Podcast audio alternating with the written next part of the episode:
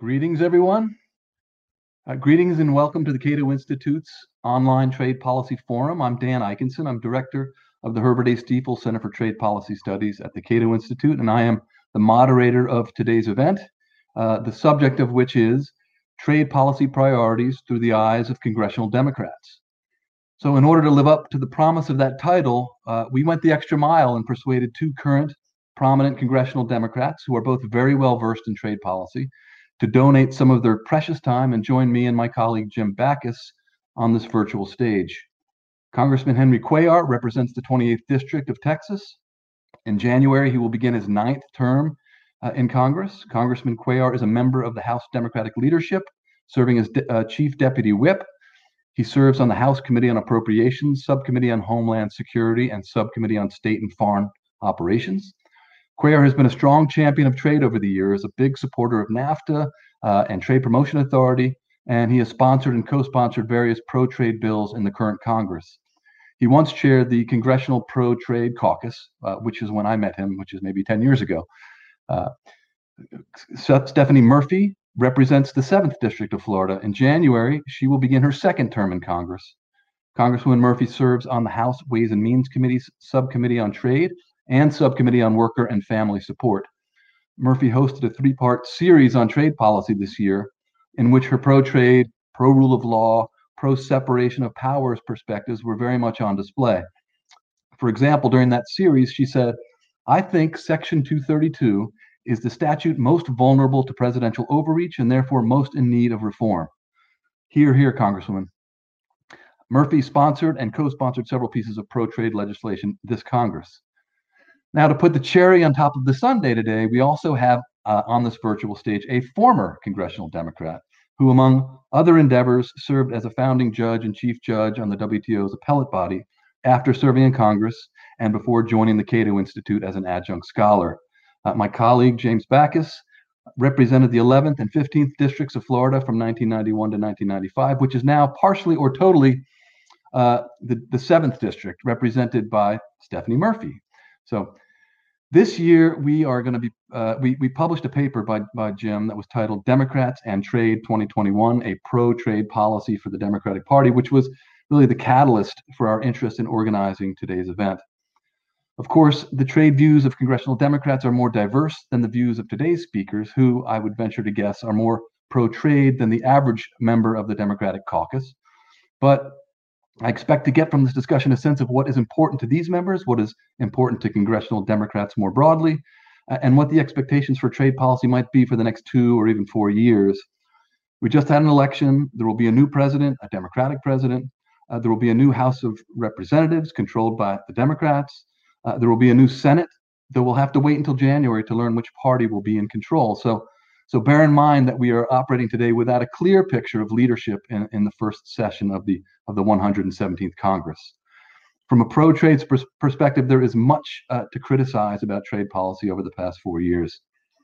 The glorification and abuse of tariffs, incessant fixation on trade deficits, prioritizing enforcement over liberalization in trade agreements, prioritizing repatriation of supply chains over efficient production, the mistreatment of longtime allies and robust trade partners, and, and the cavalier abandonment of U S leadership. Uh, subversion of the functioning of the W T O is also a problem. Presidential misuse and abuse of the trade laws, especially Section two thirty-two of the Trade Expansion Act of nineteen sixty-two, as well as Section three oh one of the Trade Act of nineteen seventy-four. So what are the Democrats' wishes for U S trade policy? What obstacles do they foresee? Are they willing and able to remind Americans once again why being for trade is in their best interest and why being against trade is not? So I'm going to turn this over to Jim Bacchus to give a five-minute overview of the thoughts expressed in his paper to sort of get the ball rolling here. But before doing that, I have just a few housekeeping announcements. First, uh, if you're using social media to communicate about this event, please use the hashtag CatoTrade. That's one word, CatoTrade. Uh, Second, please, uh, we, we will be taking questions from viewers who are watching through the Cato link, uh, as well as from Facebook, Twitter, and YouTube.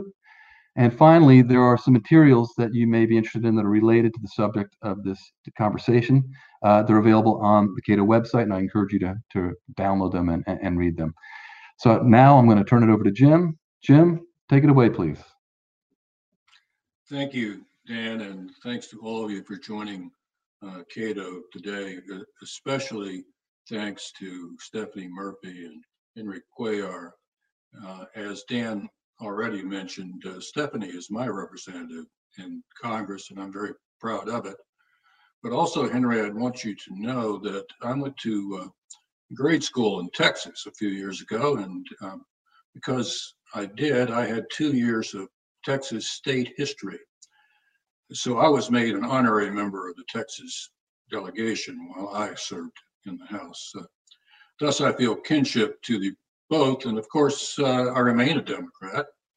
Uh, I am a free trader, and I'm someone who says free trade without the next saying but, uh, and therefore I stand out in the Democratic crowd every now and then. As we look at um, a new presidency and a new Congress, uh, I think we need to look anew at trade. Uh, I'm a big supporter personally of our president-elect, uh, Joe Biden. Uh, the president-elect has said that uh, when he's sworn in, he wants uh, to uh, uh,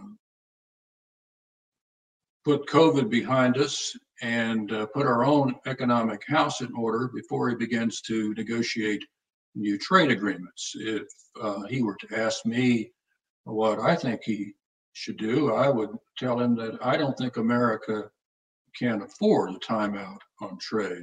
First of all, we need uh, to um, eliminate the tariffs and other barriers to trade in medical goods and services in order to end the pandemic as soon as we can. And, and second, we can't become competitive uh, as we need to be in this new world economy if we shield ourselves from competition, um, or if we uh, impose tariffs on other countries.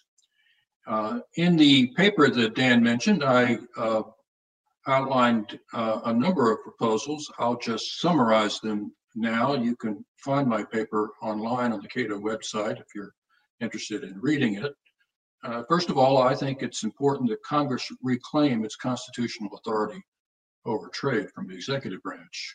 Article one of Section eight of the United States Constitution clearly says that uh, it's Congress that has the authority over uh, foreign commerce, and we've forgotten that, ceded too much authority to the executive branch.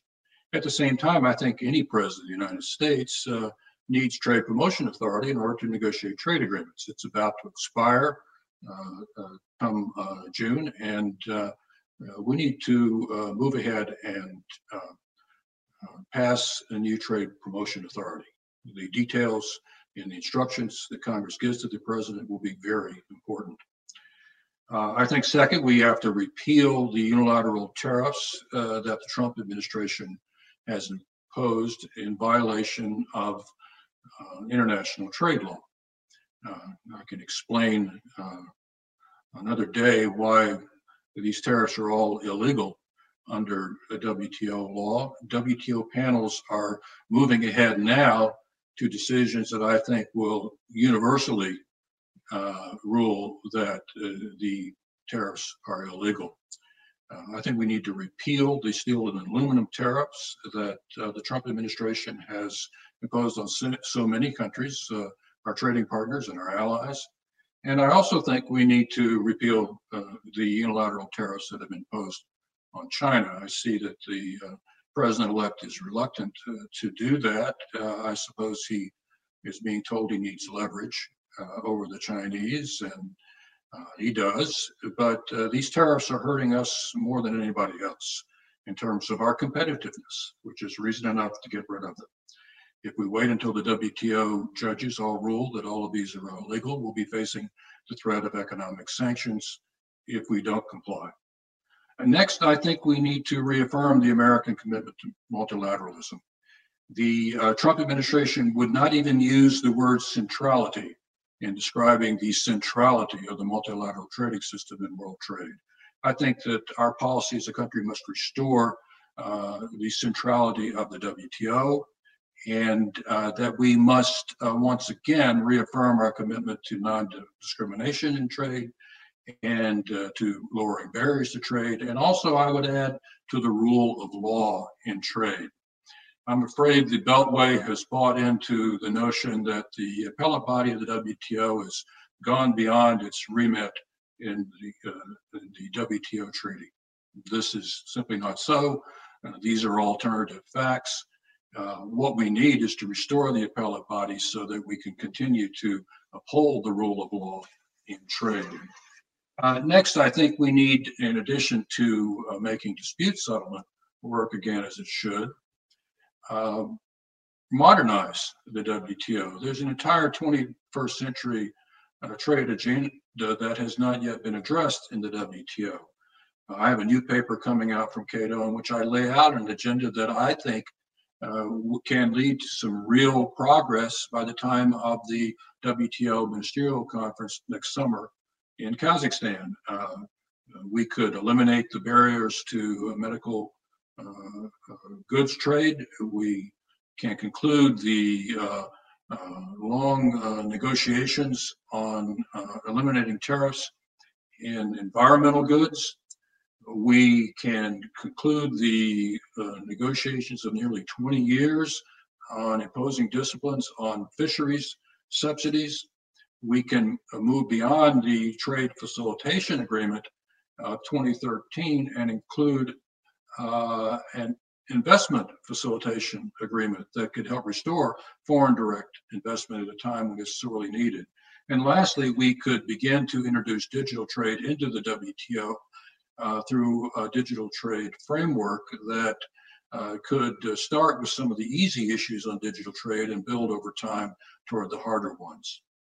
Um, a big issue, of course, is how we deal with China. And in my view, we need to seek a mutually beneficial uh, trade relationship with China under the international rule of law. The phase one deal that was concluded by the Trump administration is an unrealistic uh, transactional deal uh, that uh, is unlikely ever to be fulfilled in full.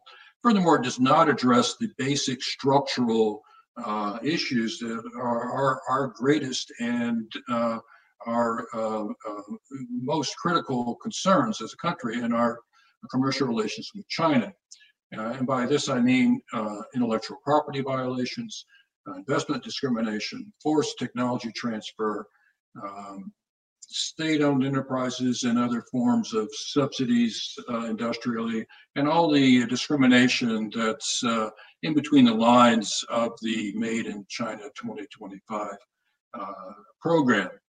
Uh, we need to get to work together with our allies uh, through uh, co-complaints in the W T O and through negotiations to uh, encourage the Chinese to do a better job of living up to their current W T O obligations uh, through collective action.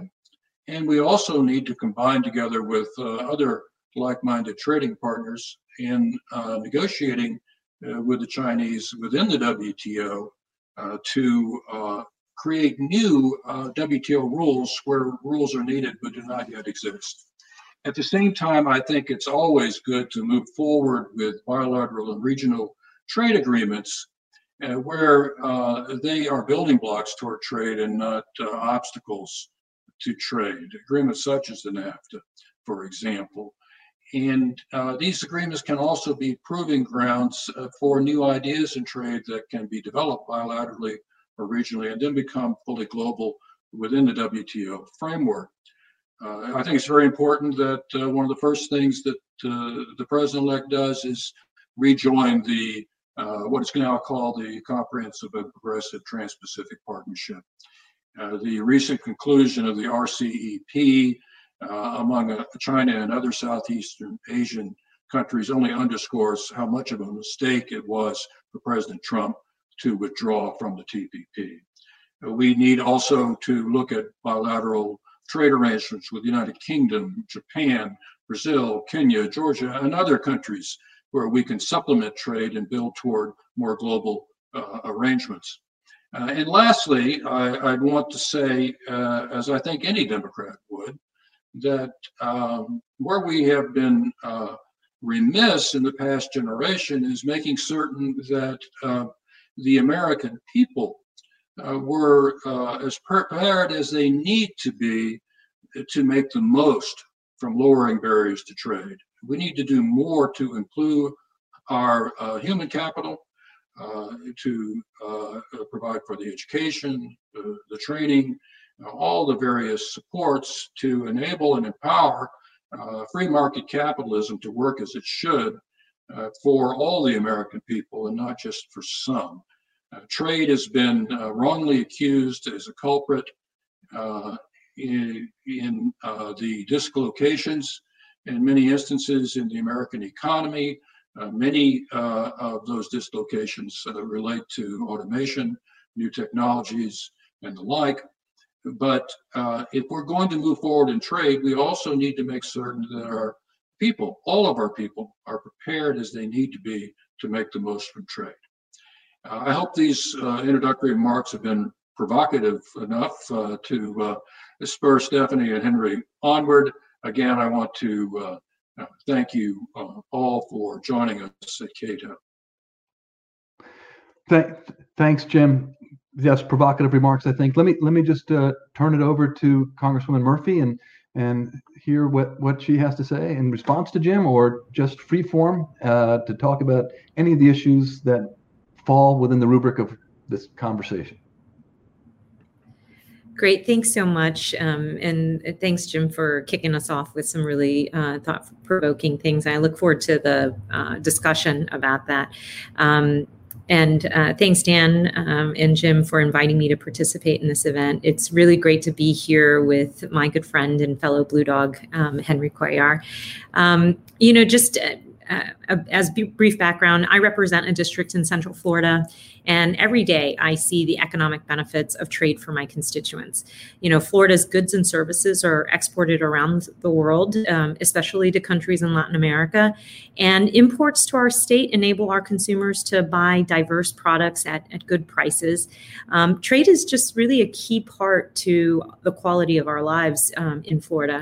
And before I uh, came to Congress, I um, I worked at the Department of Defense uh, as in national security, and I'm a real firm believer that a rules-based trade system um, has the ability to help advance our security interests as well as our economic interests. So given that that's sort of my, my perspective, I think the last four years have been characterized by a lot of um, dark clouds and, and few silver linings. Um, Just to name a few things, you know, first, the, the Trump administration started off by withdrawing from T P P without so much as a debate in Congress about the economic and geostrategic implications. Um, you know, so much for a thoughtful and coherent policy towards China, our greatest uh, international challenge right now. Um, and instead, the T P P countries have now moved on without us, and they even forged an agreement with China. Um, then the president unilaterally imposed tariffs on aluminum and steel imports under Section two thirty-two on friends and foes alike. And um, the national security rationale for these tariffs was dubious at best. And I'll have to tell you, when I sit down with our allies um, from Europe and Asia, they ex express um, real shock and disappointment that uh and anger, I think, that after standing by our side in so many conflicts around the world, that we would consider them a national security threat. And I, I can't underscore how much this has undermined our ability to work with them to form a united front against China. And then came the tariff war with China, which um, had us imposing tariffs under Section three oh one, and then the Chinese imposing counter tariffs. You know, don't get me wrong, I'm a hawk on China. I recognize that they're, whether it's human rights abuses or how they um, behave uh, from a, a trading perspective, you know, they, uh, they're not acting in, in good faith as good members of uh, our global community. And their trade and investment policies clearly violate the letter and the spirit of their W T O commitments.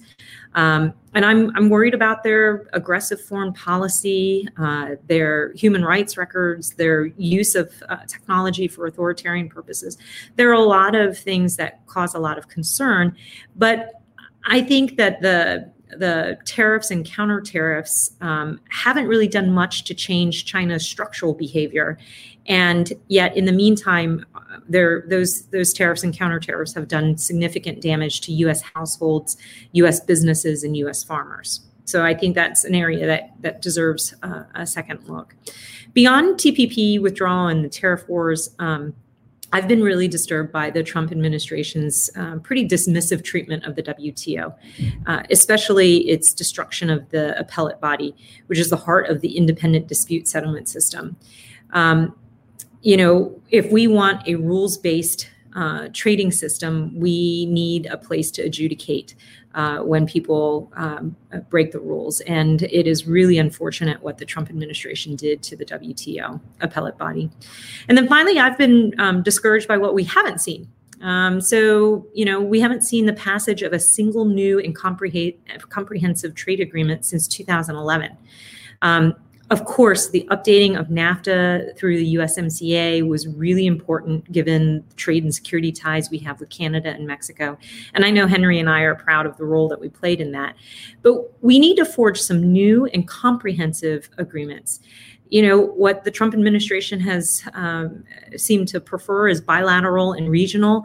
Um, I, I, I'm sorry, they've preferred mini deals um, that have no congressional input and are really just measures to adjust on the edges, um, tariffs, and really don't um, don't create the kind of uh, agreements um, from a bilateral regional perspective that provides um, our trading relationships the the guidelines and the the framework that makes it beneficial for um, the U S and our partners.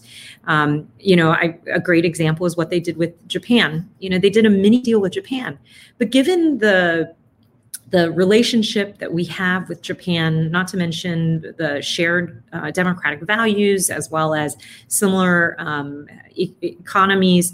Um, They could have done better for Japan through a comprehensive deal rather than a mini deal.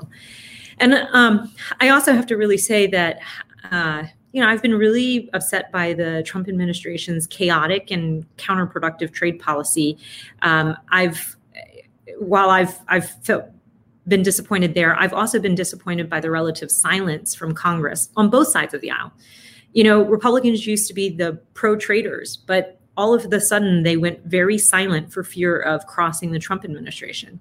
And then trade skeptical Democrats um, only really want to amplify the cost of trade. And they don't seem to fully appreciate or even recognize the many benefits of trade for American workers. So I view the incoming Biden administration against this backdrop. And while I feel comfortable in saying that things can't get any worse, um, I do think that there's a lot of opportunity for them to get better. Um, though I am the first to admit that the politics of trade continue to be fairly tricky, um, and especially now that they're all tangled up with the politics of China. Um, but, you know, so far, so good. Uh, I, I believe in uh, uh, the maxim that personnel is policy. Um, I'm encouraged by the uh, announcement uh, that Jake Sullivan will be appointed as a national security advisor and that Tony Blinken will be nominated as a Secretary of State and Janet Yellen will be nominated as Secretary of the Treasury. I, I think based on all of their actions and their writings, all of them recognize that trade is an important tool to support American workers and to promote uh, foreign policy goals. But they also know how to navigate the political landmines. Um, and we'll see who's chosen as U S T R and Secretary of Commerce. But I suspect uh, those choices will also share a positive view of trade um, and uh, a, a deftness as it relates to dealing with domestic um, politics. Um, I also, I, I'm hopeful and I, I expect that the Biden administration will um, closely review the two thirty-two tariffs and, and determine whether or not they should be eliminated, reduced, or adjusted. And if we can impose tariffs for very weak national security reasons, well, we can't complain when other fo- countries follow suit. And we've already heard mumblings from um, some of our uh, trading partners uh, about that. Um, I hope we'll see a review of the three oh one tariffs as part of a broader review of our policy towards China, um, which I think the policy should be tough but smart. And um I also hope that we'll take a look at reviving T P P or something resembling it as part of our broader China policy as well. Um, we owe the country a debate on this issue. Um, and, you know, I find it ultimately ironic that uh, the current U S T R, um, having withdrawn from T P P, will complain about um, countries receiving preferential treatments that they uh, got because they are a part of T P P uh, with trading partners like Japan. I mean, that's, uh, you know, it's just an odd, odd perspective. Um, and look, I think we should seek reforms at the W T O. Um, But let's try to do that in the context of working to get the appellate body up and running again and a new director general in place. Um, you know, these the the the country that's benefiting from the rules-based uh, world order that we helped build and spent a lot of effort on over the last century um, is China right now, and not the U S. And so it's. Um, It's important that we re-engage in uh, these um, organizations and seek to make them better and um, make them able to hold um, bad actors accountable. Um, I also think we should start making some mutually beneficial trade deals um, with the full participation of Congress. Um, and I'd like to see a deal with Kenya move forward, but um, we need to go beyond that. Um, we also have outstanding issues like the di- digital service tax, the Airbus dispute, and the need to reauthorize um, Trade Promotion Authority. So we have a really full plate as it uh, as it comes to trade, um, and it remains to be seen how much of it uh, the Biden administration has appetite for. And I'll, I'll close with this final thought and, and look forward to the questions. Um, I, I'm a proud Democrat. And I have given congressional Republicans a lot of well-deserved grief um, for pl- claiming to be for trade, but not out actually speaking up for trade when the president turned to protectionism. At the same time, I think uh, my colleagues in the Democratic caucus need to show some political courage too. And that means we need to stand up to forces within our own party whose op- opposition to trade is reflexive rather than reflective. Um, and, you know, I think if we can do those things, we can actually pave a path forward that creates trade policy that will help American workers and American businesses and uh, enhance not only our economic objectives, but our national security objectives. With that, I'll stop there and I look forward to the discussion. Thank you, Congresswoman. You, you raised a lot of very important points in a very short period of time there. So there's a lot for us to, to chew on. It's like you anticipated the questions that are popping up in the uh, in my in my moderator box. Uh, you've addressed them already, but uh, let me uh, let, let me turn to Congressman Cuellar now to to see how he, if there's a, a commonality of concerns, uh, whether there are other fresh concerns, uh, fresh hopes that you might want to raise. Uh, but it looks like we're destined for a very good conversation after Congressman Cuellar's remarks. Thank you again. Thank uh, thank you so much, Dan and Jim, for the work that y'all have uh, been doing at the Cato uh, Institute. I really appreciate the, the readings, uh, uh, Jim, uh, and I appreciate you getting a good education in Texas, at least for a while also. Uh, but it's always a pleasure being here with uh, my good friend, Stephanie Murphy. I also want to say uh, Stephanie just joined the leadership. Uh, she's also now a, a chief deputy whip, so I certainly want to say congratulations uh, to her. And her new role also joining uh, Jim Clyburn in that uh, position also. Uh, look, uh, trade, if you look at trade uh, history, uh, you all you have to do is look at all the great civilizations uh, in history. And if, when you go back into history, you will see that the great civilizations had one thing in common, and that is they had trade and commerce, a very, very, very strong trade and commerce. Uh, and whether it was the Romans or the Greeks or other folks out there, trade is key, and it's key to us right now. My district uh, is a district, uh, I come from a small town, about two hundred fifty thousand individuals, but we're the largest inland port in the whole country. And at times we surpass the number one port in the country, that is L A, and we become the number one port in the whole country. Uh, there in Laredo, Texas. Every day we see between U S and Mexico, as, a, as a, just as an example, one point seven billion dollars of trade between the U S and Mexico. Uh, that's more than one minute, uh, every one minute, that's more than one million dollars. So trade is very, very important. And I see this, and Jim, you and I were talking about this before we got started. I'm an attorney by profession, but I also was a small business owner, and that is a, a U S custom broker. So I see trade on a daily basis, and I see the jobs that are created, not only the direct jobs, but the secondary jobs, whether it's in transportation, logistics, uh, freight forwarding, U S custom broker, and so many other uh, primary and secondary jobs are created in the United States because of trade. Uh, I was involved, uh, like my good friend uh, uh, Stephanie, uh, in the uh, in the NAFTA. And if you look at the NAFTA, you know, the new trade agreement, I still call it NAFTA two point oh, because seventy-five percent of it is still the same. It's what was done twenty years ago, but now we modernize it. Uh, we had some changes to it, but it's still very important to the U S and Mexico and, of course, uh, Canada. Uh, as uh, Steffi said a few minutes ago, there's so many issues that the Trump administration has done that I, basically I join her and I disagree. You know, a few days after he got in, the first thing he did was he got out of the T P P. Uh, I think that was one of the biggest mistakes, because the only ones that really gained from that were was China. Uh, and, you know, the impact that it had on those partners that we left behind uh, is important to note.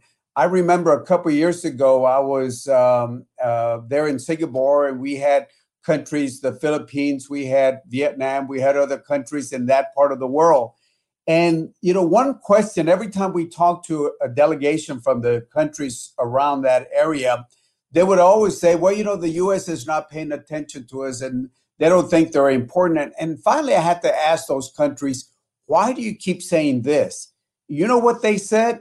They said, when you all, the United States, got out of the T P P, that sent a very direct message to us that you just didn't care about this uh, part of the world. And we had to turn around and start doing more business with China. And this is what happened when we leave a, a an agreement uh, like the T P P, or should I say, you know, a proposed agreement like the T P P. You, we left out the debate. And like uh, Stephanie said, I hope that the Biden administration will bring this back and we can have a debate. Uh, the country does is owed a debate on this, because if you look at it, uh, forty percent of the world under that trade agreement, we just we just stepped away from it, and we need to look at that. The same thing, you know, the other questions that were brought up, you know, the the tariffs, which I disagree. Uh, also the W T O, you know, also the issues that we looked at that Steffi brought up, those are issues that we need to look at very carefully. And again, uh, not only uh, in, in trade agreements, and I agree that we need to look at more trade agreements, uh, but we also need to look at different regions, not only the regions uh, that uh, that are covered by T P P, but even in Latin America, there are things happening down there uh, with China and Russia, but especially China. Uh, under the uh, the National Defense Authorization Act, just a couple of years ago, I added some language there Uh, that would call upon looking at a inventory of what the U S is doing through the Department of Defense, uh, through the State Department, through U S I D. What are we doing in those Latin American countries? And also take an inventory of what China and Russia are doing in Latin America. And it is amazing what China is doing in our own backyards, whether it's in Mexico, whether it's in Central America, or whether it's in South America.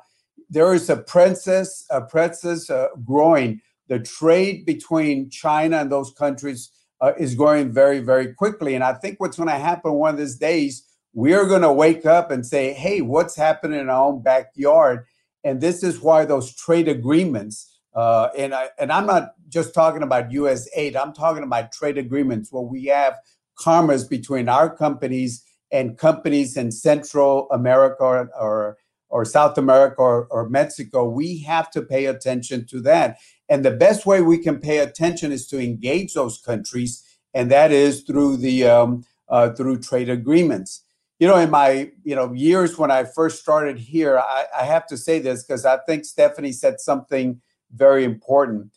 When I started uh, in my first year, one of the first things I looked at was CAFTA. And if you remember the CAFTA fifteen, I was one of the CAFTA fifteen, that is only fifteen Democrats that supported CAFTA uh, at that time.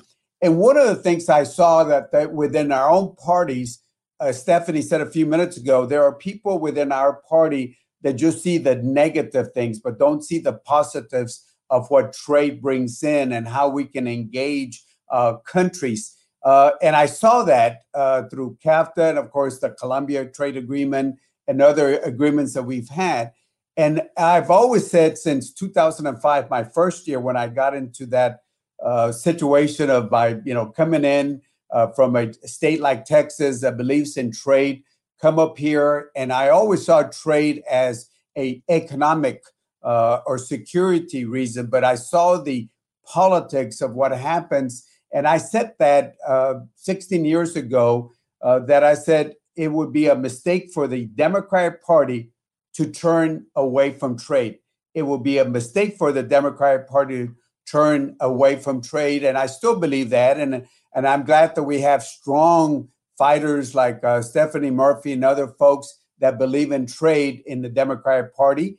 And I think what we did on this uh, NAFTA agreement is the Democratic Party, we put a template there for labor protection, for environment protection, that I, I think we can use now for other trade agreements. So I certainly, uh, you know, agree with uh, my colleague, uh, Congresswoman uh, Murphy, and uh, other members of the Democratic Party that we believe in trade. And certainly, uh, I have to say goodbye uh, because I have to go open up the House. Uh, we have a debate starting at four o'clock, but I certainly want to say thank you, uh, Dan. Thank you, Jim. And, and thank you to my colleague, uh, Congresswoman uh, Murphy, for this. So uh, I have to uh, step out right now because I have to open up and I cannot be late. But I do want to thank you for the kind invitation. Thank you so much, Congressman Cuellar. I'm sorry to see you go. But if you're going to go vote on a, on a trade agreement, OK, that's fine. We'll, we'll grant you that. Uh, I guess I guess Congresswoman Murphy would have to go with you, too. We'll need her vote. Um, Jim, I'm going to turn it over to you here. A lot of a lot of food for thought. We talked about the Trans-Pacific Partnership, China, the three oh one tariffs, whether we're going to review them, whether President Biden uh, will pull some of those off. Section two thirty-two, uh, rescinding the steel and aluminum tariffs. Will we revisit, revise T P P? How are we going to shore up the W T O? Are we going to make new trade deals? What to make of the, you know, digital services tax uh, and the Boeing Airbus dispute that uh, Congresswoman Murphy raised? So may maybe you can make a few points on, on some of these issues uh, and, and in a form that would invite maybe some some feedback from Congressman Murphy as well. Thank you, Dan, and, and I want to make certain to uh, leave as much time uh, as possible for uh, Stephanie. Uh, just a couple of uh, observations on which she might respond. As she, of course, knows, uh, when we decided to um, lead the T P P, the other eleven countries did not give up and go home. They went on without us uh, in what they now call their Comprehensive and Progressive Trans-Pacific Partnership. Uh, they're doing um, freer trade every day, and we're left out because uh, we left, and therefore we don't get the benefits.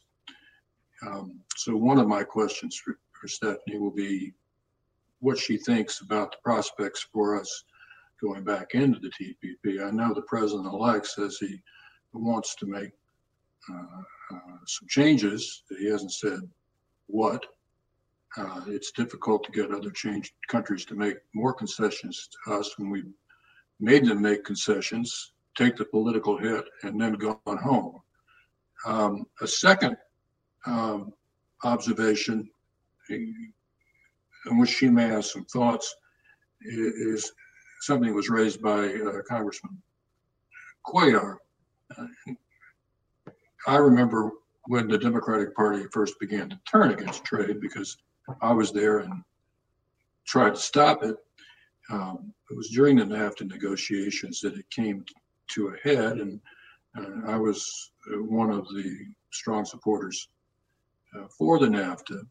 A lot of people have forgotten that we had intended at the time that NAFTA be the first step toward what we call the Free Trade Area of the Americas, and F T A A. We even went down to Miami and started negotiations on F T A A. But uh, because of especially Democratic resistance, uh, we could not move ahead on those negotiations.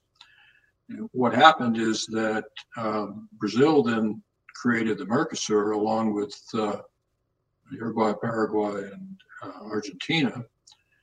And uh, the F T A A negotiations uh, were transformed not into expanding NAFTA to include the whole hemisphere, but into a competition between Mercosur and NAFTA. That didn't get very far. Uh, so uh, in addition to asking her thoughts on where we're going with the T P P, I'd like to ask her thoughts on the prospects of uh, expanding our trade uh, with uh, uh, all of Latin America, which she rightly noted is of great importance to uh, her constituents and my neighbors here in Central Florida. Co Great. Congresswoman Murphy, there you go. Okay. Yeah.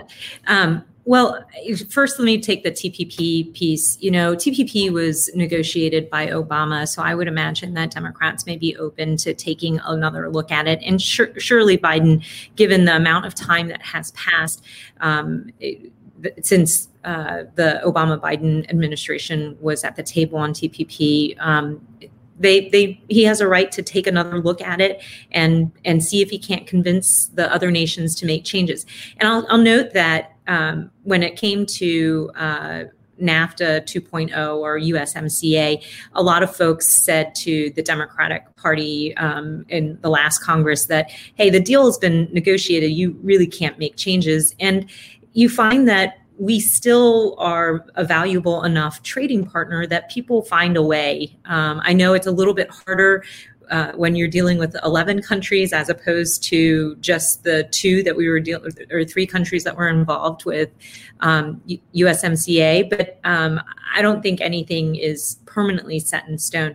But I think the bigger point to make is that there is an ongoing debate right now in Congress about um, U S and how we're going to handle China. And Republicans are using, uh, they, they are amping up anti-China rhetoric. And um, it almost feels like a second McCarthy era to me, in the sense of, you know, if, you know, you're socialist or you're communist, they, that played greatly in the last political um, uh, election that we had. Um, and so there's a lot of energy around uh, China as a threat on uh, the Republican side. And obviously, as Democrats, we should see China um, and some of its aggressive behavior and its human rights violations as things that we want to engage on.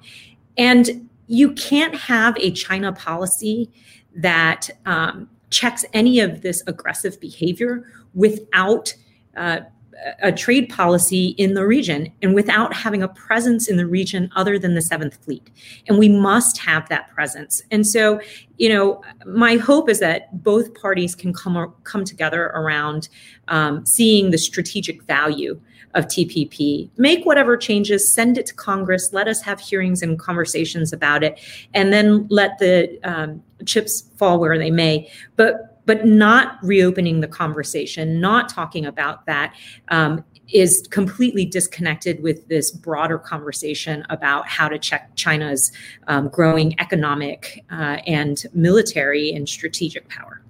So my hope is that we do we do take another look at it. Then secondly, to the, the piece on the Democratic Party and when the Democratic Party turned against trade, you know, Um, NAFTA was negotiated some twenty odd years ago, I, I, I'm uh, roughly, um, and our economy has changed significantly since uh, that time. And I actually think there's a moment for Democrats to embrace an angle on trade that they haven't um, to date said a whole lot about. We now, and I, the other thing I will say that's changed significantly from twenty years ago is that the kinds of districts that Democrats represent uh, tend to be more suburban now. We are the centers of uh, services and technology trade. You know, we, and, and that is not to, um, uh, you know, dismiss the importance of ag and manufacturing. That is in- entirely important. But I feel like sometimes when we talk about trade in this country, we look at it through the soda straw of just manu- like tangible products, agriculture, manufacturing, when the reality is our economy has changed significantly over the last twenty years even, where services takes on a much larger part of our economy. And yet we don't yet have the rules or the tools to um, provide the, the roadmap for um, trade in services and uh, tech and, and kind of our modern economy. And given that Democrats represent the districts where a lot of this uh, kind of uh, services and tech comes out of, we have an opportunity to really represent our constituents in a, a way that is helpful and that um, protects workers and uh, promotes businesses um, at the same time in an area where I don't think that I think needs more and, and fuller development from a trade perspective. And so I think that's an opportunity for um, Democrats to maybe um, look at ways to kind of understand both the benefits and the challenges of trade, but uh, be able to talk about trade, not just in the challenges. And I think you specifically asked about Latin America. And again, here's another place where um, Democrats have an opportunity to live into our values. Trade deals are an are a way for us to export some of our values. We saw it in U S M C A with the labor provisions. I was shocked that Mexico um, accepted some of these very um, uh, uh, very strict terms as it related to labor standards. And um, some might even say, you know, uh, uh, not violated their sovereignty, but but really gave gave a lot of leeway to the U S as it related to labor. And that was that was us using a trade deal to export some democratic values. And so if we say we care about, um, about people in Central America and Latin America, and we care about um, the economic progression of our, our near neighbors, and we're worried about the incursions of China into uh, our backyard, then we should look um, to engage in a more fulsome um, uh, trading relationship uh, with our southern neighbors. Um, so that, I think, is another era, era, area of opportunity. And maybe I'm being an optimist because I just highlighted a bunch of um, areas of opportunity for Democrats as it relates to trade. Um, but um, I do think, you know, if we abandon, or not abandon, but we recognize that we are representing uh, different communities in a different twenty-first century American economy, uh, we will find that there are ways in which um, we can highlight the benefits of trade and create winning agreements um, for both workers and businesses. Th- thank you very much for that very comprehensive answer. You've touched upon a, a lot of uh, issues that are being raised in the question box. And uh, a lot of those questions touch upon the same similar subjects, the T P P, Trade Promotion Authority, uh, whether or not uh, provisions from U S M C A would be demanded by, by Democrats in Congress if the United States were to try to rejoin the T P P. Um, so let, let, let me try to condense it uh, and, and say that there was a lot of opposition. I mean, Trump pulled us out of T P P, but it had not yet Uh, been subject to a vote in Congress. Uh, it wasn't there wasn't a lot of support from Democrats at the time. Um, have there been s- significant changes? Is it the the landscape with respect to China that will compel Democrats to support uh, uh, the United States reentering T P P? Would there be demands for uh, the kinds of rules of origin that we see in U S M C A, the labor provisions in U S M C A, and frankly, does the U S have the the, the leverage, the oomph, uh, the gravitas to be a demandor uh, when it's trying to enter this kind of an agreement? Um, so let, maybe if you can just fo- uh, comment on that a little bit, uh, Dan Pearson asks uh, in the question, what is the path forward for the Democratic Party, given the given the amount of skepticism that has prevailed over the over the past twenty-five years or so? Uh, how how can we uh, how how can free pro traders like you in the party blaze the trail forward for, for Democrats? Yeah, uh, you threw a lot out there. Let me see if I can touch on all of it. Um, but I, I would imagine that um, if we relook T P P, we will look to some of the things that were done in U S M C A and see if there's a way to translate that. Um, And I also think that as U S M C A goes, is being implemented, and we kind of see whether how how it gets, how some of those provisions play out um, in in practical terms, will determine whether or not we'll be uh, convincing uh, to our uh, uh, Asian uh, trading partners that uh, some of these things are worth um, importing into their, their trade agreement. Um, but it, it takes beginning that conversation. And I think bringing people to the table as uh, as they were brought to the table for U S M C A is incredibly important in building that kind of buy-in. Um, There wasn't, I think, a week or a forty-eight hour period where um, Trumpka wasn't uh, engaged with conversation, either with U S T R or with members of Congress, talking about what was important um, to uh, you know, his interest groups and um, what he wanted to see happen um, as it relates to U S M C A, and and how could we uh, nuance those things and get them Uh, to a place that was satisfactory for all parties at the table. But it all begins with beginning that conversation. And, and I think um, that will get started with the Biden administration uh, once they get their folks in place. As it relates to T P A, um, I I find it really hard to imagine under the current current circumstances, um, both Democrats and Republicans uh, getting to a place where um, T P A will be renewed or uh, um, in in the next year. So just because we are uh, we're in a really protectionist moment in Congress, um, there are several hundred trade bills out there. Almost all of them are uh, more of the protectionist um, uh, uh, perspective or persuasion than they are of um, uh, you know a. a reasonable um, path forward on trade.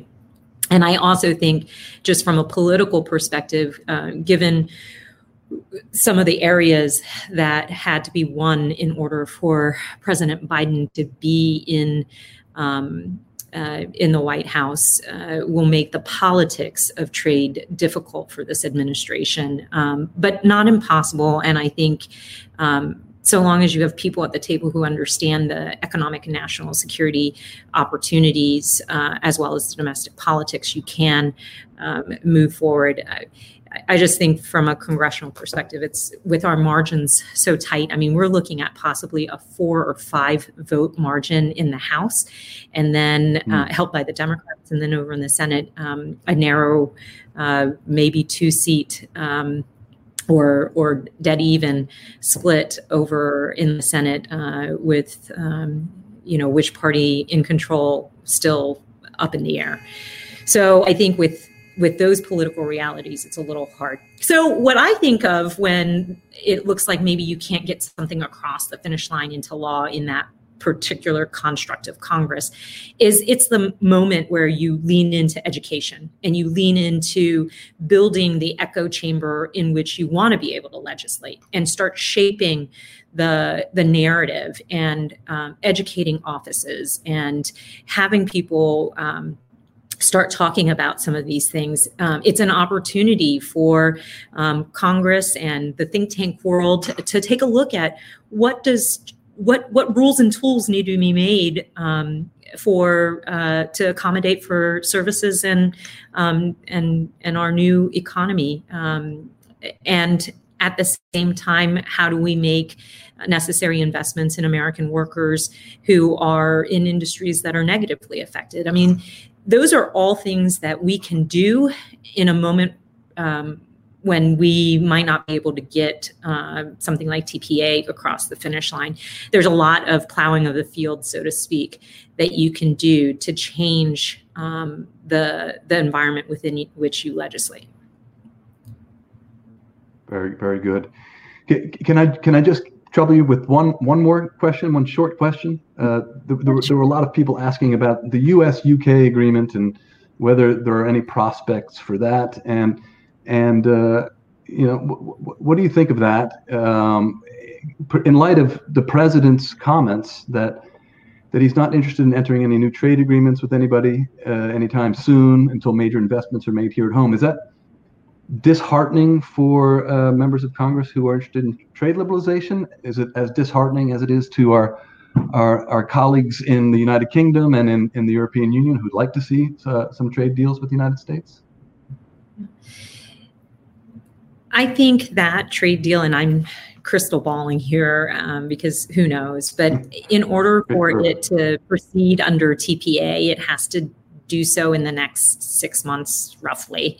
And it's hard for me to imagine that we can negotiate all the details of a comprehensive trade deal that is worthy of the relationship that we have with the U K in that amount of time, not to mention that there's the whole Good Friday um, issue, too, that needs to sort of be resolved as a part of that, and that a lot of members of Congress care an awful lot about. So it, just from a timing perspective, I, that's what I, I wonder if we'll be able to, to get it done within before T P A expires. But T P A expiring doesn't mean that all trade negotiations stop. It just means that the administration has to engage Congress a little bit more.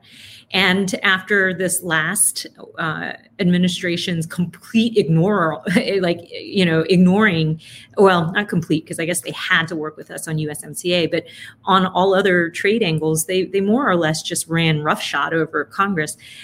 Is that a bad thing to rebuild some trust and re-engage with Congress on trade um, in the absence of T P A? You know, I think you could argue it both ways. And so if it doesn't get done in the next six months, then it will get progress will continue to be made on it, I imagine, because that relationship is too important for us not to have uh, a trade deal. Um, but just maybe not on the timeline that uh, some of the parties at the table would hope for. Wonderful. Very, very comprehensive uh, answers, and uh, look forward to engaging with you more on these issues. You You have your finger on the pulse, and uh, I, my understanding is that you're, you you need to leave uh, shortly. Um, we started about five minutes late, so we're going to run. A, we're going to do this for a few more minutes here, and I have a question for Jim. Um, so, Congresswoman, if you if you're able to stay, that, that's great. Um, if you need to leave, then thank you very much for your participation. Yeah, I'm about five Jim. minutes late for a meeting with the speaker, so I probably should duck off and, and do that. But I just want to say before I go, thank you both so much for having me. I really enjoyed our conversation, and I hope that um, both your viewers and, and you all and, and our, our office can continue to have the conversation. As I pointed out in some of my remarks, I'm optimistic about all of the um, ground that we can cover. Um, and I always think in in terms of being a legislator is that, you know, you focus on the the the daylight, the areas of the possible, and then just keep working on the other things until there's daylight and a path for them, and then and push them forward. So I'm I'm hopeful we can be partners in in all of that. Wonderful. Thank you very much for joining us. Um, Jim, there's a question directed to you from Ricardo Melendez-Ortiz, uh, and he wants to know how you see the choreography from January twentieth onwards on, one, the W T O Director General selection, and two, uh, the D S U A B restitution. What, so what can be expected from the new administration with respect to the, to the World Trade Organization issues? Full disclosure, uh, Ricardo is a very good friend of mine, and I did not urge him, uh, despite that, to ask that question. The, um, the incoming administration uh, needs to support someone for Director General of the W T O so the W T O can move forward. Uh, Doctor Ngozi uh, has the support of uh, uh, virtually every country in the world except for the United States and South Korea. Her, her uh, opponent, Ambassador Yu, is of course the trade minister of South Korea, and a very fine woman, a very fine candidate and a trade expert. Uh, but uh, she lost out in the internal W T O selection process uh, to Doctor Ngozi from Nigeria, uh, former senior uh, diplomat with the World Bank, former finance minister for her country. And the easy thing for the incoming administration to do uh, to reassure other W T O members of its um, willingness to resume its traditional affirmative and constructive role as a member of the W T O would be to join in a consensus to support Doctor Ngozi, and I, I would predict that they probably will. Of course, this risk offending uh, our friends in South Korea uh, because the Trump administration had, had endorsed Mister Yu. We'll see what happens. Uh, This week, uh, the last of the seven judges on the appellate body is completing her term. So there are now no members of the appellate body of the World Trade Organization. This means that uh, the um, W T O dispute settlement system has been, uh, in effect, uh, reduced to what it was under the GATT, because if a country loses a case before a W T O panel, and exercises its right to appeal, there's no one to appeal to. So it's denied its right to appeal under the treaty, and the panel report cannot be adopted by the W T O. Hence, you can block uh, a ruling by appealing. And indeed, one of the great acts of hypocrisy of the Trump administration, that's precisely what the Trump administration did in the case with India. We need to restore the appellate body, uh, appoint seven new members, and do it as soon as possible. And, you know, I'm a realist, and I understand that regional and political considerations come into all of this, but uh, having served on the appellate body for nearly a decade, and I twice served as, as the chair, I know that once you step across the threshold of the appellate body, you shed your nationality. Uh, you serve the entire system, not just one country, whatever that country may be. And what we really need to be doing is finding the seven best jurists in the world to serve on the appellate body, wherever they may happen to come from. Now, somewhere less than that ideal statement is where we will end up. Uh, but uh, I, I believe that in addition to preparing to appoint new members of the appellate body, uh, those who are concerned of this issue, about this issue, need to be, again, thinking about who the best members of the appellate body uh, would be, wherever they It may happen to be from, uh, because uh, that question is going to come up soon enough. And I do believe that the Biden administration will move uh, to restore the appellate body. I just think it may be a couple of months from now, given the fact that, as has happened amazingly time and again in the aftermath of presidential elections, um, Uh, people have forgotten that the United States Trade Representative exists. And no speculation in any of the articles about the members of the cabinet. So it's going to be a while. Okay. Jim, thank you for your uh, very informed answer on that. Um, this is a wrap. Uh, we started late. I apologize for that. We ended late. I apologize for that as well. And I also apologize, I didn't get to all of your questions. There were quite a few of them there. Um, but uh, come back and ask them next time, and we'll do a better job getting to them. Uh, this uh, a video of this event will be posted uh, very soon uh, on the Cato website, as is the as are the materials that I mentioned earlier uh, that are related to the subject of this event. Thanks for joining us. Hope to see you again sometime soon. Take care.